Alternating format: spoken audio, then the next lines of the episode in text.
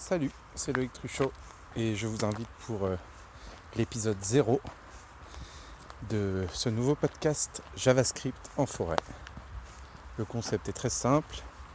Je marche en forêt pour euh, rester en bonne santé et je vous invite à faire de même en écoutant ce podcast.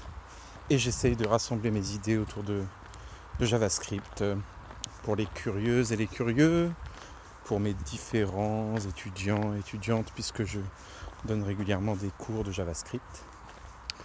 Voilà, bienvenue. Et on va commencer par le commencement avec la naissance de JavaScript. Euh, qu'est-ce que c'est que ce drôle de langage? Comment il est né? Bon, c'est très simple. hein. Le scope originel de JavaScript, c'est le navigateur. À l'époque, euh, l'ancêtre de Firefox, Netscape, euh, est vraiment un super navigateur qui implémente pas mal de choses euh, bien plus avancées que la concurrence, euh, les images, etc. Qui est voilà, une entreprise très innovante et, un navigateur hors pair. Euh, Brendan Eich, en 95, en 95, euh, se penche sur la question de faire un langage de programmation qui puisse s'exécuter au cœur du navigateur pour euh, pouvoir faire des choses encore plus avancées sur les sites web, envisager des animations, une reconstruction euh, programmée de la page web, euh, filtrer des éléments visibles, voilà, donner toutes sortes de nouvelles options à une page web pour la rendre beaucoup plus vivante, interactive. Et donc en, en quelques jours, hein, on dit souvent en une dizaine de jours, il a réussi à, mettre au point ce langage euh, JavaScript qui s'appelait Live- LiveScript à l'époque, euh, et, en s'inspirant de, divers langages de programmation dont on, reparlera. Et voilà, c'était une sorte de, prototype, c'était euh, pas nécessairement voué à conquérir toute la planète en, quelques années, en 20 ans, et pourtant, dès le début, ça démarre très très fort, son langage est implémenté, utilisé, euh, les premières euh, démonstrations euh, sont très engageantes puisqu'on se rend compte qu'à travers Internet, qu'on croyait être un média fait pour lire des documents informatisés à distance, on peut finalement mettre des métiers en ligne, on peut finalement faire des programmes qui fonctionnent en ligne sans plus passer par l'installation systématique d'un logiciel sur toute une série d'ordinateurs, etc. C'est une véritable révolution. Et euh, très vite, euh, pour euh, faire du buzz autour de son, nouvel outil euh, Netscape, euh, futur Firefox, euh, trouve un partenariat avec, Sun qui possède Java, qui est très très en vue du côté des, langages, du côté des langages de programmation euh, utilisés en entreprise pour faire du logiciel, euh, etc. Euh, voilà, on se met d'accord sur euh, le nom JavaScript, alors qu'il n'y a vraiment aucun lien entre Java et JavaScript. Mais simplement, voilà, pour, pour rendre ce nom un peu trendy, le mettre dans le, dans le, dans le sillon de Java. En plus, au même moment, Java essaye de, de percer avec ses appelets Java qui fina- finalement seront oubliés dans l'histoire de, de la programmation web. Mais à l'époque, voilà, il y a, Sun est très intéressé aussi par un partenariat avec un navigateur pour, euh, pour avancer sur ses propres recherches. Voilà, donc euh, on est en 95 et euh, très vite cette explosion, cette explosion qui dépasse le créateur Brenda- Brendan Eich, je prononce pas très bien, c'est pas grave. Et en fait, ce qui se passe, c'est que le, le, travail qu'a fourni Brendan, il aimerait bien aller plus loin, mais il est très incomplet, il y a des incohérences euh, dès le début euh, dans, son, langage, il le sait, euh, mais il n'aura pas le temps de les corriger. On aura très vite une, version 1, puis 2, puis 3 qui est, qui est vraiment adoptée. On a très vite une concurrence de Microsoft avec son produit Internet Explorer qui fait un peu de rétro-engineering et qui sort son propre JScript en concurrence. Voilà, le, phénomène est lancé d'avoir des scripts dans le, navigateur et euh, ne peut plus s'arrêter. Pourtant, euh, c'est quelqu'un, je pense, d'assez génial, euh, cet inventeur de JavaScript, ça aurait mérité qu'on laisse un peu plus de temps pour qu'il finisse de consolider son idée de langage. Pourquoi? Parce qu'elle a pas mal de particularités. La première chose, c'est qu'elle est fort inspirée de, de Lisp et de Scheme, qui sont des langages de programmation fonctionnels dans lesquels la fonction est au cœur de tout. On ne parle pas de classe, d'orienter objet, etc. On essaye de, au contraire, euh, euh, faire quelque chose d'un peu plus proche des maths où, euh, où les fonctions restent clean, ont des actions simples, on les combine ensemble pour obtenir des résultats sans jamais s'éloigner de cette structure. Donc on travaille plutôt euh, layer par layer, couche par couche. On, développe tout un tas de fonctions, de méthodes que chaque couche supérieure utilise jusqu'à notre programme qui est une abstraction plus générale euh, voilà, pour résumer un petit peu les principes de la programmation fonctionnelle vus par Lisp ou par Scheme. Et euh, il a vraiment implémenté ça au cœur de son langage, ça l'a beaucoup inspiré, c'est peut-être même pour ça qu'il a réussi à créer son langage en une dizaine de jours, un langage aussi puissant, puisqu'on sait que, Lisp, Scheme, Racket, c'est des, langages qui permettent de créer d'autres langages très très vite. Ils sont vraiment dessinés pour ça, designés pour ça. Et du coup, euh, c'est sûrement une des clés pour comprendre à quel point il y avait la graine dans JavaScript de quelque chose de très très grand pour l'avenir et comment ça se fait qu'il a pu aussi vite percer. Hein. il y avait cette petite graine fonctionnelle qui finalement aura poussé et qui a des énormes effets aujourd'hui dont on parlera un petit peu plus tard. Euh, au-delà de ça, hein, d'autres langages l'ont inspiré, comme Self, pour, je crois, l'origine de tout ce qui est l'orientation prototype de JavaScript. Donc, on parle pas d'orienter objet en, JavaScript, mais il y a quand même un système d'héritage un peu spécial, qui s'appelle les prototypes, dont on parlera beaucoup plus tard, euh, qui est vraiment intéressant, qui permet voilà, de se passer de, disons, de toute la verbosité euh, autour de l'orienté objet, sans pour autant renoncer à la capacité de faire hériter un objet des propriétés d'un autre, euh, et donc d'organiser un peu mieux ses abstractions sans trop se répéter. Euh, donc, voilà, il y a ces deux, ces deux parents pour JavaScript, on va dire, Scheme et, Self, deux langages plus anciens bien sûr. Voilà, Scheme euh, aussi le langage de la de l'intelligence artificielle, un des débuts de l'intelligence artificielle dans les années, euh, depuis les années 60 et 70. Hein. Voilà. Un peu moins utilisé aujourd'hui, c'est plutôt Python qui domine aujourd'hui l'intelligence artificielle, avec quelques autres concurrents comme Julia ou autres. Voilà, donc euh, ce, langage naît, mais c'est tout de suite l'anarchie. Comme je vous disais, les concurrents créent leur propre langage euh, en faisant un peu de retro-engineering, mais en fait en créant des nouvelles fonctionnalités pour se démarquer et pour être adoptés par les utilisateurs. Donc vraiment, on a Netscape et, IE qui luttent à mort, mais on aura petit à petit d'autres euh, challengers qui vont arriver dans la partie avec les années qui passent. Et on a beaucoup, beaucoup, beaucoup de mal, les développeurs, à euh, réussir à faire quelque chose. On a un langage qui a beaucoup de défauts à l'origine, et puis on a des navigateurs qui, implémentent des choses fort différentes. On est presque obligé de développer des scripts pour chacun.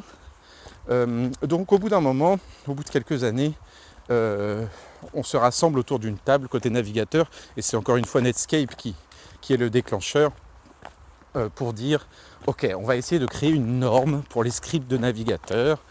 on ne peut pas appeler ça JavaScript, on ne peut pas appeler ça JScript, on ne peut pas appeler ça LiveScript, tout ça c'est déjà pris. Euh, voilà, on va, on, va confier, euh, on va confier le bébé à une association capable d'émettre des normes, en l'occurrence euh, ECMA, donc European Computer Manufacturers Association, quelque chose comme ça, des grands pontes, on va dire. Et voilà, ils vont se, mettre un petit peu entre tous les belligérants et émettre une norme pour JavaScript pour que enfin les développeurs qui essayent de faire des logiciels web, on va dire, hein, vraiment des pages web qui, comprennent des scripts et de la programmation, eh euh, puissent ne travailler que sur une seule base de code qui fonctionnerait très bien partout. Euh, et euh, que les utilisateurs ne soient pas constamment face à des bugs liés au, changement de navigateur pour accéder au même site web, etc. Donc c'est intéressant ce qui se passe, mais ça met beaucoup de temps évidemment. Entre le moment où on se met autour de la table et le moment où, tout, la norme vraiment est, écrite et ensuite tout le monde l'applique, ça va prendre 20 ans. Hein. On, parle de ES6 souvent, donc ECMAScript 6 qui est arrivé en 2015. Donc voilà, on voit bien, c'est 20 ans après la naissance de JavaScript. On a enfin une norme pour un langage vraiment mature, avancé, et où tous les grands navigateurs se mettent d'accord pour l'implémenter. Donc généralement, un ECMAScript 6, maintenant, à l'heure d'aujourd'hui, en 2020, euh, est vraiment parfaitement intégré par euh, les plus grands, c'est-à-dire Chrome qui est arrivé entre-temps, euh, Internet Explorer, pas vraiment, mais Edge, donc le nouveau challenger côté Microsoft. on a aussi Firefox, bien sûr, et puis Safari, et puis enfin d'autres petits autour, hein, il y en a plusieurs, par exemple Opera ou autres. Bien sûr les navigateurs, il peut y en avoir tout un tas. Il y en a aussi des, forts différents de tout cela, des distributions sur Linux, etc. Bon, il y a 100 manières de faire un navigateur, mais il n'y a qu'une seule manière, normalement, de faire du JavaScript, ECMAScript. Voilà pour cette, euh, cette présentation, le grand bond en 20 ans. Euh, donc il y a eu tout un historique entre temps, bien sûr, hein. une véritable guéguerre entre tous les acteurs pour savoir à quoi devrait ressembler la norme. Euh, la version 3 était déjà assez avancée pour faire des sites web un peu, disons, un peu gadget, mais avec euh, un début de, de, de, capacité métier, de capacité logicielle. Donc euh, quelques années après la naissance de JavaScript. Et puis on a eu vraiment une, version 5 qui était le début du, du Web 2.0, hein, avec ECMAScript 5 qui était avant la 6, une première vraie mise en place d'un langage qui a permis des outils comme Gmail de naître, des outils comme toute la suite Google Doc, des outils comme euh, à peu près toutes les choses que vous utilisez en ligne et qui se comportent comme un logiciel. On parlait à l'époque du web 2.0, donc voilà, un web qui n'est plus statique mais euh, dans lequel on peut retrouver euh, toutes sortes d'applications, on parlait plus de sites web mais d'applications web. On a gardé un peu cette terminologie aujourd'hui. Donc, euh, euh, ça s'est mis comme ça il y a à peu près une, dizaine d'années. Et puis JavaScript a explosé euh, en même temps. JavaScript à l'origine c'était vraiment voilà, quelques mots-clés, if, for, try catch, quelques mots-clés de programmation tels qu'on les connaît dans tous les autres langages, mais très certainement un peu moins. Euh, pour faire des petites choses. Euh, mais c'était surtout euh, le DOM, Document Object Model, c'est-à-dire une capacité à communiquer avec une page HTML et à la transformer en live, à supprimer des éléments, à en créer des nouveaux, etc. Et tout ça au runtime. JavaScript, c'est vraiment encore une inspiration qui lui vient de Scheme, de Lisp, un langage qui s'exécute en live, Hein, et qui, euh, c'est-à-dire qui est capable de découvrir du nouveau code venu d'ailleurs, de combiner plusieurs scripts au tout dernier moment. On ne passe pas par une étape de compilation en, amont avant de mettre son site web sur Internet, mais au contraire, ce script est vivant, il peut euh, suivre le parcours de l'ordinateur, évoluer avec lui, avec bien sûr tout un tas de trade-offs, c'est-à-dire beaucoup d'erreurs au, runtime comme premier trade-off, euh, des choses qui auraient pu être découvertes à la compilation, mais comme il n'y a pas d'étape de compilation, on a souvent des erreurs en live et non pas euh, en amont avant de mettre un site en ligne. Donc voilà. Euh, je m'éloigne un petit peu de mon idée, mais voilà, on a, eu euh, ce, JavaScript vraiment fait avec tout un tas de méthodes en interne liées à un objet, l'objet window, et à une de ses sous-parties, la partie document de l'objet window, hein, une propriété de, de l'objet window qui s'appelle document. On a eu tout un tas de méthodes, tout un très gros couteau suisse qui permet de contrôler la page HTML. Donc c'était un petit peu le cœur de JavaScript à cette époque-là. Hein, voilà, euh, rendre la page web un peu plus gadget. Mais ça a beaucoup changé avec l'arrivée euh, de Node.js, bien sûr, dans les années, on va dire en 2010, je pense que ça date plutôt de 2008-2009, les toutes premières, euh, le, démarrage de ce projet, mais on a encore un, homme de, génie, Ryan Dahl, qui se dit euh, tiens, euh, ce, langage JavaScript, finalement, il a beaucoup d'intérêt, beaucoup d'atouts. Euh, cet event loop qui, qui, est derrière, c'est-à-dire ce système en attente d'événements utilisateurs pour réagir au runtime et faire des effets en live, son approche aussi, son paradigme fonctionnel, voire multiparadigme, on va dire. Donc quand je dis paradigme, c'est le grand type de, langage que c'est, présente beaucoup d'intérêt. Euh, il se dit tiens, et si on se servait de JavaScript pour faire autre chose que juste manipuler la page web? Donc c'était une idée vraiment euh, assez géniale parce que ça permettait tout d'un coup de se dire ah mais ouais, on pourrait avoir un seul langage pour faire du back-end, hein, pour euh, travailler sur des serveurs qui génèrent des pages statiques. Voilà, pour faire le front-end, c'est-à-dire rendre dynamique ces pages au moment où l'utilisateur la consulte, et puis même, pourquoi pas, pour faire des programmes pour l'ordinateur, quel qu'il soit, euh, voilà, c'est sans limite. Donc euh, c'était euh, tout à fait digne d'intérêt comme idée, ça a tout de suite explosé aussi. Node.js est devenu un langage très très utilisé à partir des années 2010 pour faire des, pour faire des serveurs, c'est-à-dire principalement pour faire des serveurs, c'est-à-dire quand je dis un serveur, hein, c'est tout simplement un, processus qu'on lance sur un ordinateur et qui attend les requêtes Internet des, personnes, hein, des utilisateurs.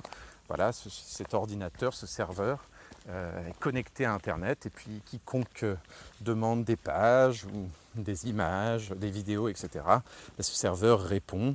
Et puis de temps en temps, ce serveur est capable de faire des calculs, bien sûr, souvent plus avancés que ce qu'on peut faire dans le client, hein, souvent plus avancés que ce qu'on peut faire directement dans JavaScript une fois qu'il est chargé au runtime on va pouvoir, je ne sais pas, moi, générer côté serveur un graphique basé sur des chiffres qui viennent d'être donnés par un utilisateur ou quelque chose comme ça. Donc voilà, on va avoir euh, ce langage qui naît, notre JS, pour venir concurrencer des langages serveurs plus connus comme PHP, euh, mais aussi bien sûr il y a toujours eu des, serveurs en Java, euh, en Python, et encore avec, disons, presque tous les langages sont capables d'émettre euh, en HTTP, de recevoir des requêtes HTTP euh, si on les oriente, si on oriente le logiciel qu'on développe sous forme de serveur. Donc voilà. Donc euh, deuxième explosion, on va dire. Hein, JavaScript se met à conquérir des territoires qui ne lui appartenaient pas.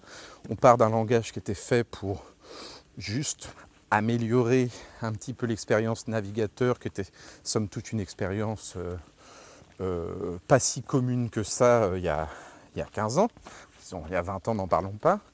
Et puis tout d'un coup, l'omniprésence d'Internet. Hein. Internet explose, il devient omniprésent et tout le monde passe plusieurs heures par jour sur un navigateur. Donc on a ce JavaScript côté client qui devient un des langages les plus importants au monde.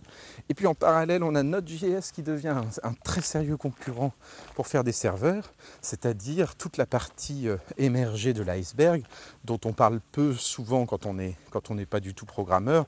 Même des fois, on peut être programmeur web un peu toute sa vie sans trop se se pencher, programmeur Fontaine, sans trop se pencher sur les langages serveurs, et bien là, même dans ce domaine-là, JavaScript fait vraiment son trou et, trouve beaucoup d'aficionados et beaucoup de détracteurs.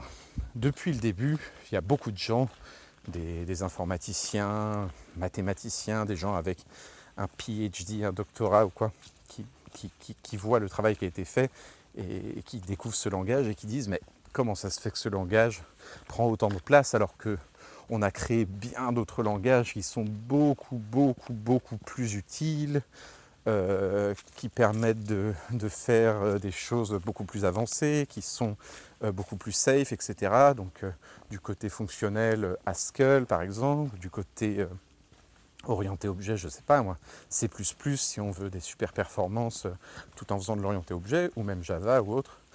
Voilà, une, une véritable détestation de JavaScript existe de la part de ce monde élitiste de la programmation, on va dire.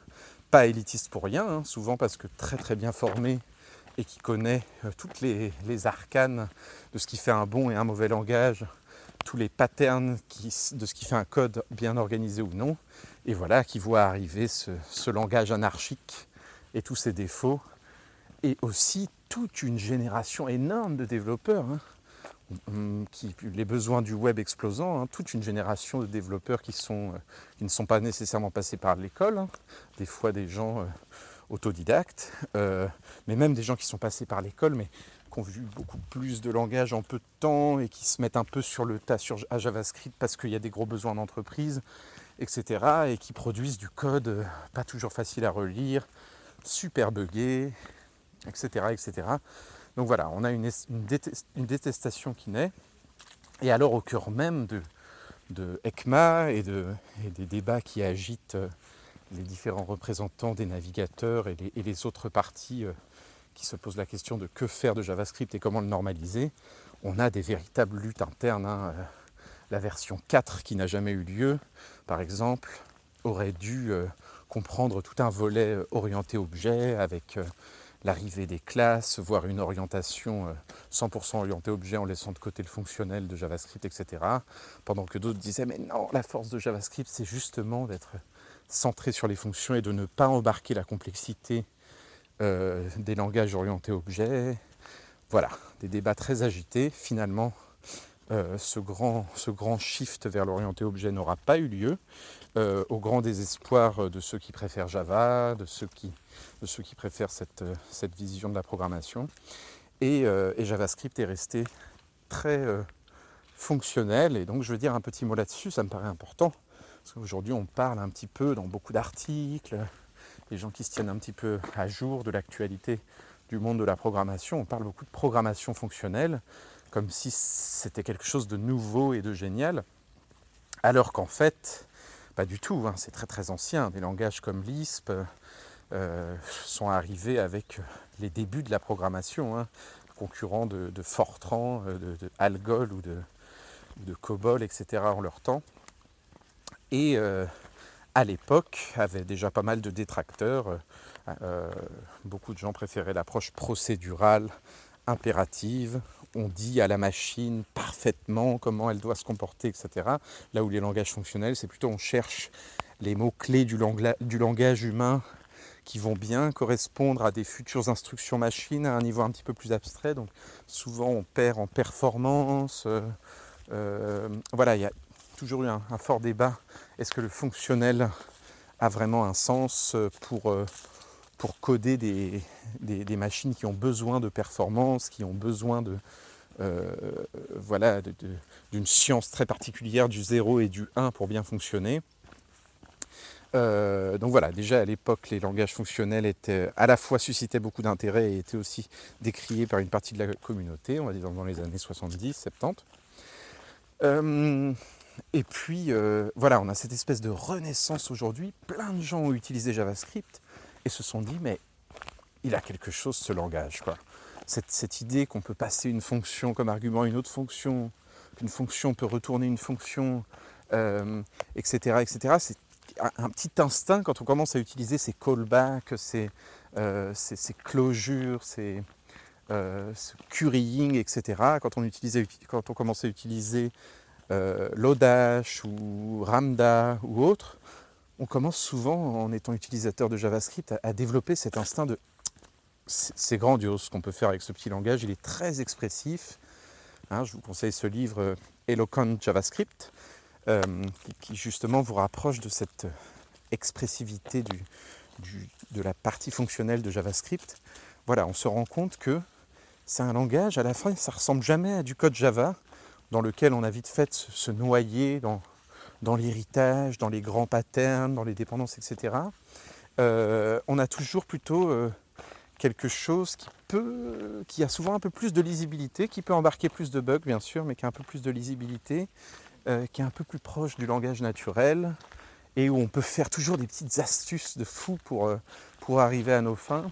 Voilà, souvent c'est une expérience de développement qui plaît beaucoup et, et, qui permet de faire des très très beaux, des très, très beaux frameworks avec un langage proche du langage naturel, framework de test, framework de, de composants web comme React ou autres, etc., etc.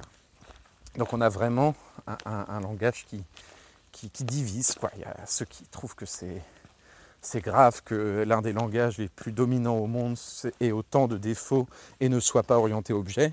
Et puis voilà toute une bande dont je fais un petit peu partie, avec, des, réserves bien sûr, mais qui trouve que ce, retour en grâce de la programmation fonctionnelle par JavaScript est vraiment hyper intéressant et, nous permet de, de redécouvrir euh, cette approche de l'informatique qui est beaucoup moins centrée sur comment marche la machine et beaucoup plus centrée sur comment organiser la complexité en général. Hein. Souvent, quand on essaie de transformer un, processus du monde réel en processus machine, on essaie de comprendre la, profondeur de sa complexité, de l'analyser, de bien la décrire.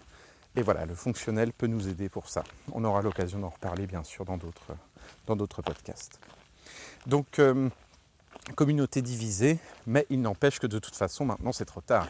Euh, il vous faudra obligatoirement à un moment ou à un autre vous pencher sur ce langage si vous êtes développeuse, développeur, tout simplement parce qu'il est partout. On a largement dépassé le seul fait d'avoir Node.js côté serveur et, euh, puis euh, JavaScript côté front. Hein. On en est à, avec Electron énormément d'apps comme Spotify, Slack ou VS Code ou autres qui sont tout simplement écrites en JavaScript.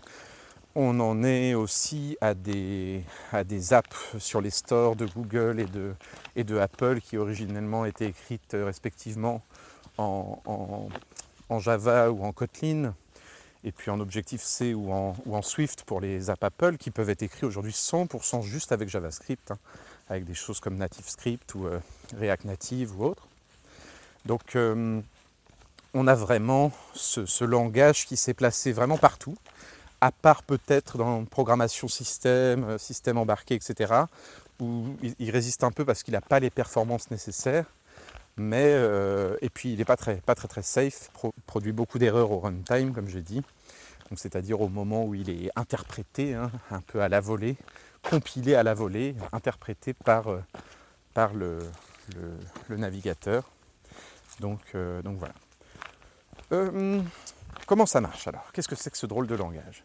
Donc euh, JavaScript c'est très très simple, c'est un langage qui comprend des instructions machines qui sont lues au tout dernier moment, d'accord? Au moment où le, navigateur euh, lit le, script JavaScript, c'est pour ça on, peut dire c'est un langage de type script, il, est, interprété, il est, est faiblement typé, il est il, est, voilà, passe par une étape aussi d'interprétation au dernier moment. Donc ce langage est, lu comme ça à la volée par le, par le, navigateur qui contient une sorte de machine virtuelle.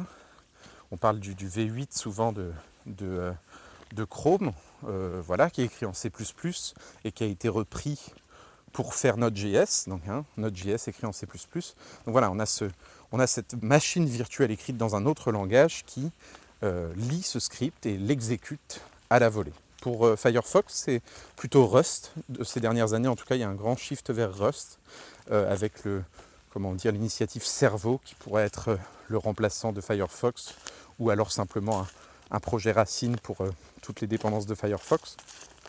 Et donc là, on a plutôt le langage Rust pour interpréter le JavaScript avec d'excellentes performances, beaucoup moins de bugs. Donc un langage très très intéressant avec avec des performances très très proches du C, C++. Donc euh, on a euh, voilà, cet interpréteur euh, qui va agir et qui va bien sûr être fort dépendant de, l'asynchrone. Hein. On parle d'Ajax dans le monde de JavaScript. l'idée c'est bien sûr que une partie du code peut ne pas être prêt, une partie de la page peut ne pas être encore chargée. On a besoin d'être en attente des événements utilisateurs avant de déclencher quelque chose. Euh, donc on est dans un univers très très fortement asynchrone où il n'est pas rare de devoir attendre que le réseau réponde pour nous envoyer euh, telle information, que, l'utilisateur agisse avant d'envoyer une autre partie du programme. Donc euh, on a un univers qui est fait de promesses au sens strict et au sens figuré, c'est-à-dire on a vraiment quelque chose qui s'appelle les promesses, le promise, promise en JavaScript, et, euh, et en même temps voilà, des, promesses qu'un jour des données finiront par arriver, un utilisateur finira par appuyer sur un bouton. Donc on a une programmation comme ça basée sur des événements, une event loop hein, qui tourne hein, constamment, qui attend la prochaine chose à faire. Euh, des fois, il faut faire des choses en parallèle, des fois, il faut faire des choses de façon séquentielle. Euh, et donc, c'est notre machine virtuelle qui va, qui va permettre à, ce, à ces petits scripts, à ce script de, de s'exécuter. Donc il y a une partie évidemment qui s'exécute de bout en bout. Quand vous créez votre fichier JavaScript et qu'il y a du code et que ce fichier est chargé par votre page HTML dans une balise script, bon, et eh bien tout se fait d'affilée à la base, mais au cœur même de votre script, vous allez avoir des sous-parties asynchrones Hein, await, a5, promise, promise all, etc. les observables, vous allez avoir tout un vocabulaire, tout un tas de mots-clés, tout un tas de frameworks et de, mots-clés qui existent dans le langage qui vont vous aider à euh, gérer ces situations asynchrones qui sont l'essence même du web. Hein. Euh, vous ne pouvez pas euh, être sûr de la vitesse de la connexion de, la personne, quand est-ce que va arriver exactement une donnée, vous êtes obligé d'être souvent en attente. Donc encore une fois ici, la programmation fonctionnelle avait déjà démontré sa toute puissance pour faire du parallélisme, pour faire euh, de l'asynchrone depuis de très nombreuses années. Et on, a encore euh, une fois ici euh, la, puissance de, JavaScript qui, est en fait due au fait que c'est un langage qui a une forte orientation fonctionnelle. Donc au-delà de ça, donc ce JavaScript va s'exécuter et puis s'il n'y a plus rien à faire, si vous n'écoutez aucun événement, bon bah voilà, c'est fini, le site redevient statique. Donc vous pourrez faire quelque chose d'aussi simple que, euh, par exemple, dire tiens, il y a une div, elle est une div euh, au sens balise HTML, eh bien c'est un, carré jaune, je lui mets un border radius à 50%, ça devient un joli cercle jaune. Eh ben on va dire que c'est mon soleil. Et puis avec JavaScript, je vais le faire se coucher, ce soleil, derrière une image de mer, euh, en faisant petit à petit baisser euh, le style de, sa hauteur ou de, son, ou de son top. Et puis aussi, je vais peut-être changer petit à petit sa couleur dans le temps. Euh, voilà, dans un intervalle de temps, je vais le faire passer du jaune au, rose jusqu'à ce que le soleil soit couché. Voilà, je vais pouvoir faire aussi bien une petite animation comme ça avec mon JavaScript qui prend le contrôle de, des éléments de la fenêtre, hein, avec justement ce couteau suisse Window dont on a parlé, qu'on peut utiliser dans le JavaScript côté client. Ou alors au contraire, vous allez faire quelque chose de beaucoup plus avancé. Alors là, ça peut être vraiment tout et n'importe quoi, mais vous pouvez tout à fait envisager euh, un login par exemple. Quelqu'un arrive avec un email et un mot de passe euh, et les rentre et JavaScript en tâche de fond, sans qu'on ait à recharger la page, va envoyer ce login et ce mot de passe à un serveur. Ce serveur va vérifier si la personne est connectée ou non. Elle va peut-être nous renvoyer un token c'est-à-dire un petit code écrit qu'on va ensuite mettre de nouveau via JavaScript dans chaque prochaine requête qu'on enverra vers le serveur et qui prouvera qu'on est connecté pour une durée de temps précis. Et puis une fois connecté, on va peut-être pouvoir euh, cliquer sur des, cliquer sur des, éléments euh, qui ont tous un prix, par exemple sur un site de commerce, les mettre dans un panier qu'on pourra consulter, euh, voir petit à petit le total de, nos courses augmenter, appliquer un bon de réduction, tout ça avec la sécurité de refaire des échanges avec le serveur en parallèle si besoin, pour vérifier si tout ça est valide. Et puis au moment où la personne achète, peut-être euh, lui, lui dire si tout s'est bien passé ou non, faire un processus de paiement, et puis lui proposer toute une série de nouveaux articles après son, paiement pour voir si on peut lui vendre quelque chose d'autre. Donc je prends cet exemple, un exemple commercial, mais ça pourrait être un tout autre exemple, ça pourrait être rentrer des informations météorologiques euh, ou alors sur un, virus ou je ne sais quoi, et voir en live en quoi elle modifierait euh, euh, d'autres informations déjà existantes, faire des comparaisons avancées, filtrer des choses de façon très avancée, etc. Donc on voit que c'est totalement sans limite.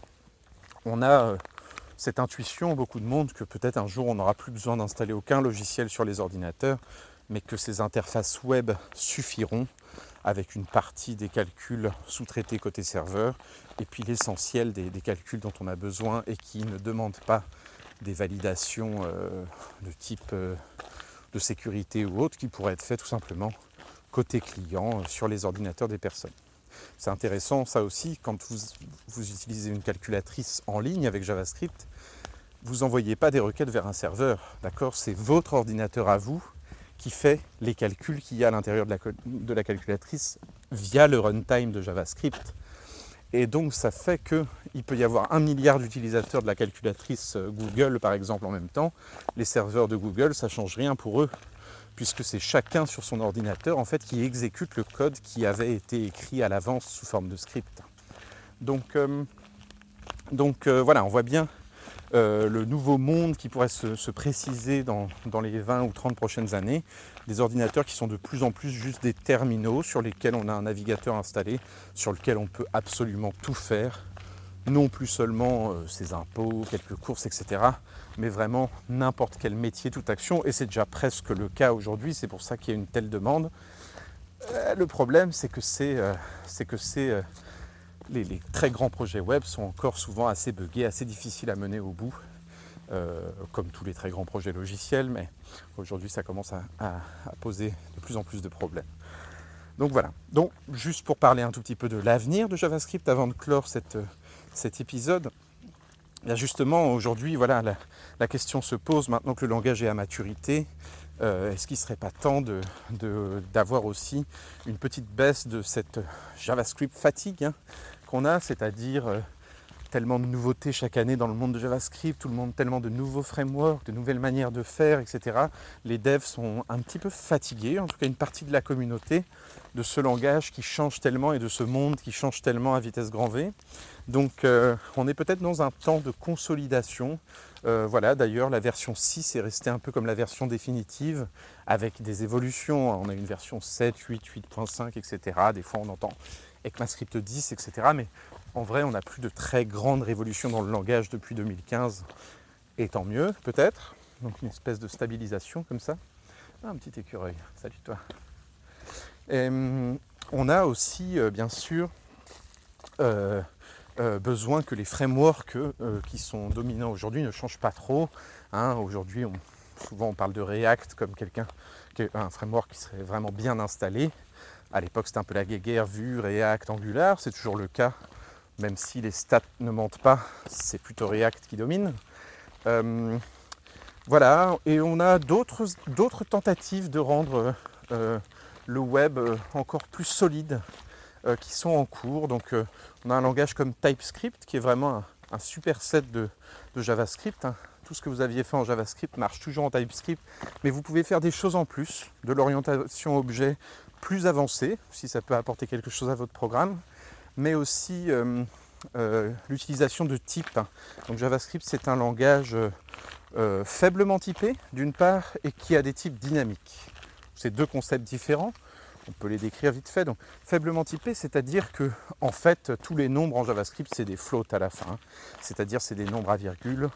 Même votre 1, c'est un 1,00. Comme ça, il est prêt à être additionné avec 0,37 pour que ça fasse 1,37 ça, ça veut dire qu'il n'y a pas une très très grande finesse dans votre capacité à faire des calculs avec JavaScript et vous perdez beaucoup en, performance. Si jamais il y avait par exemple un, véritable type entier euh, et non pas seulement un, type nombre à virgule euh, qu'on pouvait utiliser euh, directement en le forçant, eh bien on pourrait facilement dire à la machine tiens voilà quel genre de calcul optimisé tu peux faire ici parce qu'on est sûr que c'est que des entiers. Donc je donne cet exemple, mais c'est vrai à bien d'autres points de vue. Hein. Par exemple, euh, en Rust, on peut préciser un, entier positif, hein, euh, codé sur 8 bits. Et tu me fais des calculs avec ça. C'est pour ça que Rust va être hyper performant. Il ne va pas gaspiller de mémoire pour rien. Quand il va rencontrer ce genre de nombre, il va faire, euh, faire un, calcul ultra rapide dans ses registres les plus, les plus accessibles euh, pour résoudre notre problème. Bon voilà, avec JavaScript, on est déjà sur un langage qui est fortement abstrait, des types assez faibles, peu de types. Voilà, le, type nombre, type général, le type objet, qui contient tous les objets, dont les arrays, euh, une espèce de... Les arrays, c'est pareil, on a un type array euh, pour remplacer à la fois le vecteur, à la fois la linked list, à la fois tous les types de listes qui existent dans tous les autres langages. Euh, ces arrays peuvent être faits de, toutes sortes de types mélangés. Hein, ce n'est pas euh, une liste de strings ou une liste de nombres, c'est vraiment à l'arrache. Donc on imagine bien que, voilà, ce, langage faiblement typé euh, voilà, peut mener à des limites et donc TypeScript peut venir aider à, reprendre le contrôle sur à la fois la performance, mais aussi sur euh, le, fait de vérifier que nos opérations sont, valides. Hein. On ne peut plus tout d'un coup additionner euh, une string avec un nombre euh, en, espérant que JavaScript comprend ce qu'on essaye de faire. D'accord? On va pouvoir faire des choses plus avancées. Donc on a ce, cet effort, on a ces types-là. Alors je, finis sur les types vite fait, un nombre, chaîne de caractères, bien sûr, il n'y a, pas, a pas le caractère unique, hein, ça n'existe pas.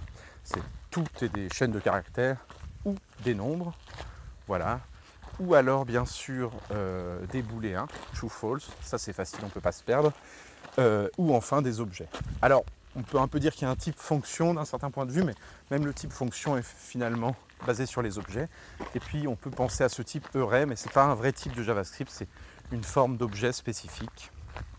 Donc ce, type général objet, c'est vraiment la, la hash table comme on la connaît, quoi, le, la hash map plus exactement comme on la connaît dans d'autres langages très très génériques, et qui permet aussi de faire une sorte d'orientation objet, mais au lieu d'avoir des classes qui seraient des abstractions euh, euh, à instancier, hein, des moules qui serviraient ensuite à, créer des, objets réels, là c'est un petit peu différent. On a euh, un, objet qui peut hériter d'un autre objet, mais qui existe, celui-là. Donc euh, voilà, cette orientation prototype, c'est comme s'il n'y avait pas de, grande abstraction dans le monde d'idéal, de moule, mais que tout était fait à partir de choses existantes. Euh, voilà, on peut opposer un petit peu matérialisme et, idéalisme. Si vous intéressez un peu à la philo, on peut dire qu'un langage comme Java est très idéaliste. Quoi. On essaye d'écrire parfaitement euh, le monde à travers des classes. Alors, un cheval, il a quatre pattes. Euh, il peut être de plusieurs couleurs. Et puis un cheval, c'est un animal. Et comme tous les animaux, il faut qu'il mange et qu'il dorme. Et, puis alors, euh, les animaux, c'est euh, des êtres vivants.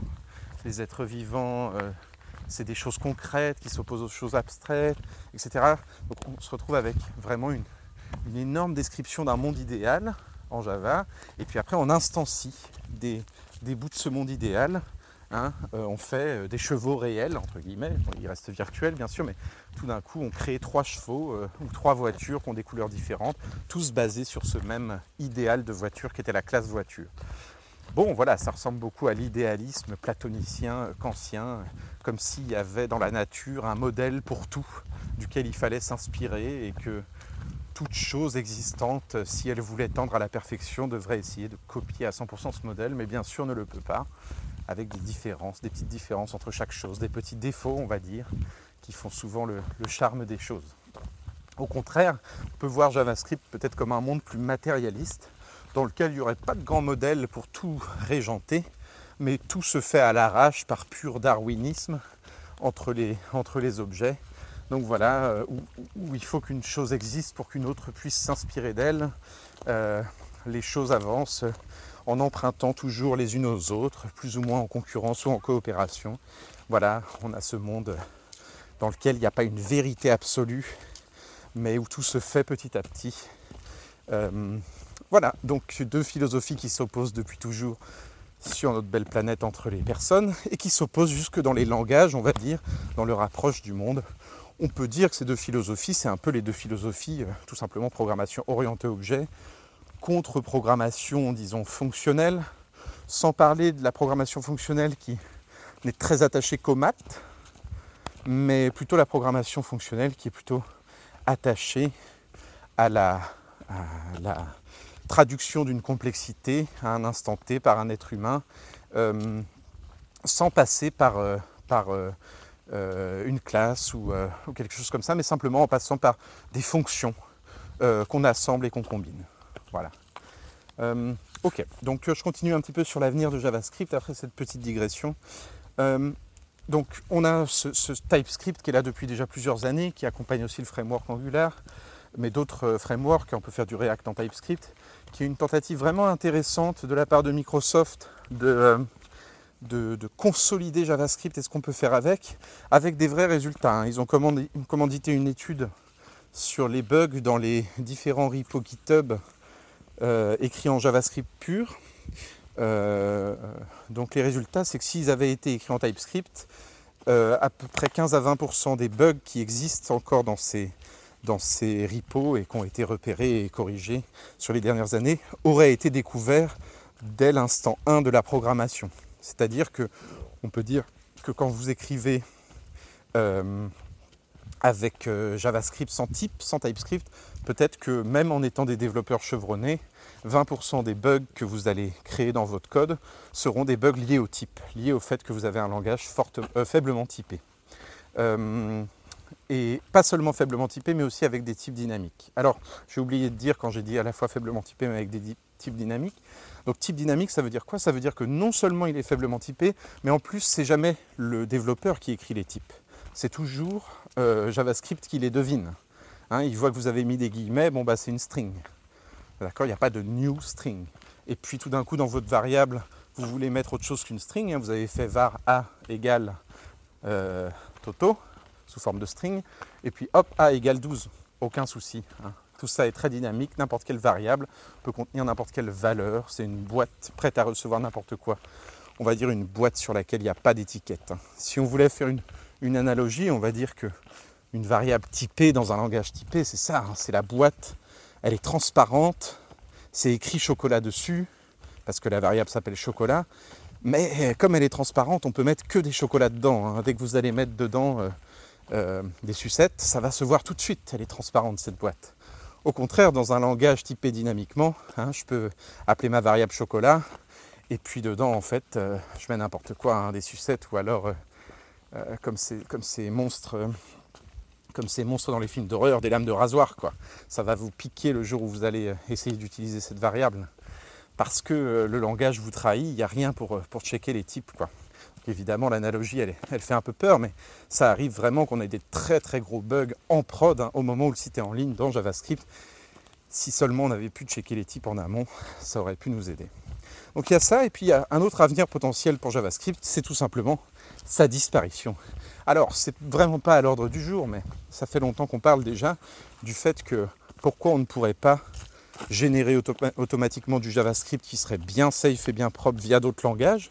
C'est exactement ce que fait Helm, mais aussi c'est ce que fait depuis longtemps ASP chez Microsoft ou autres.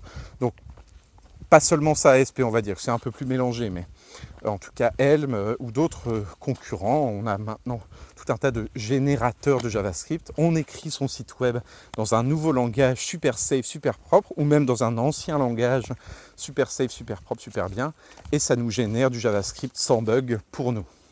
Donc on a ça, on a cet intermédiaire possible, autre que TypeScript, qui passe par une étape de transpilation entre deux langages. On a aussi euh, à venir, hein, pour l'avenir, euh, des, petits appels du pied vers, euh, vers WebAssembly. Donc euh, WebAssembly, c'est quelque chose de très intéressant, c'est de dire, tiens, on pourrait sous-traiter les parties les plus complexes de nos programmes web euh, vers des langages comme Rust, hein, des langages de très bas niveau qui permettent de faire justement des choses très safe et très performantes.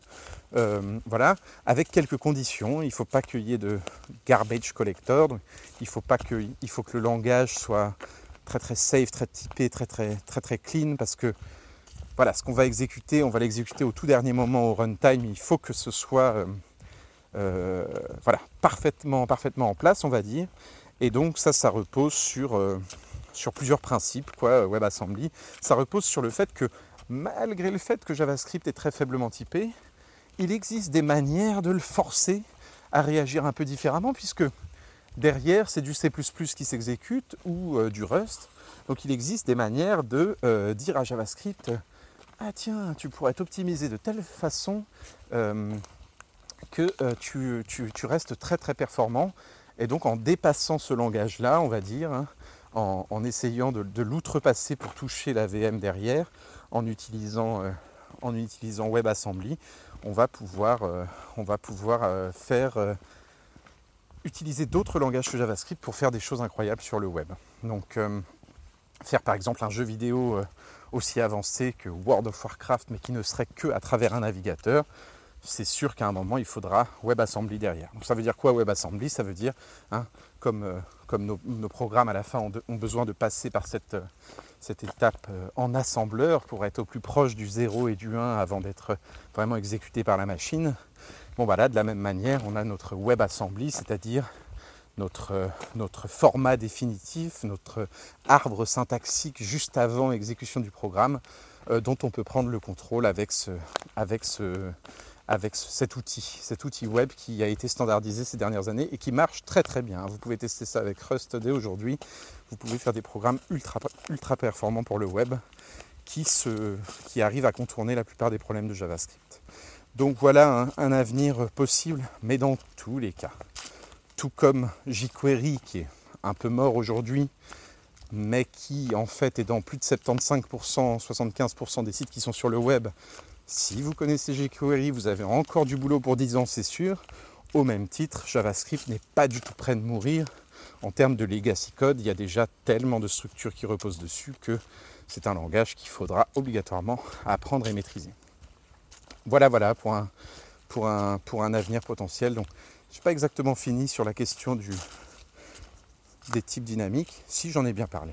Donc voilà, voilà pour un, un, tour d'horizon de, de, JavaScript et des, idées qui, existent autour.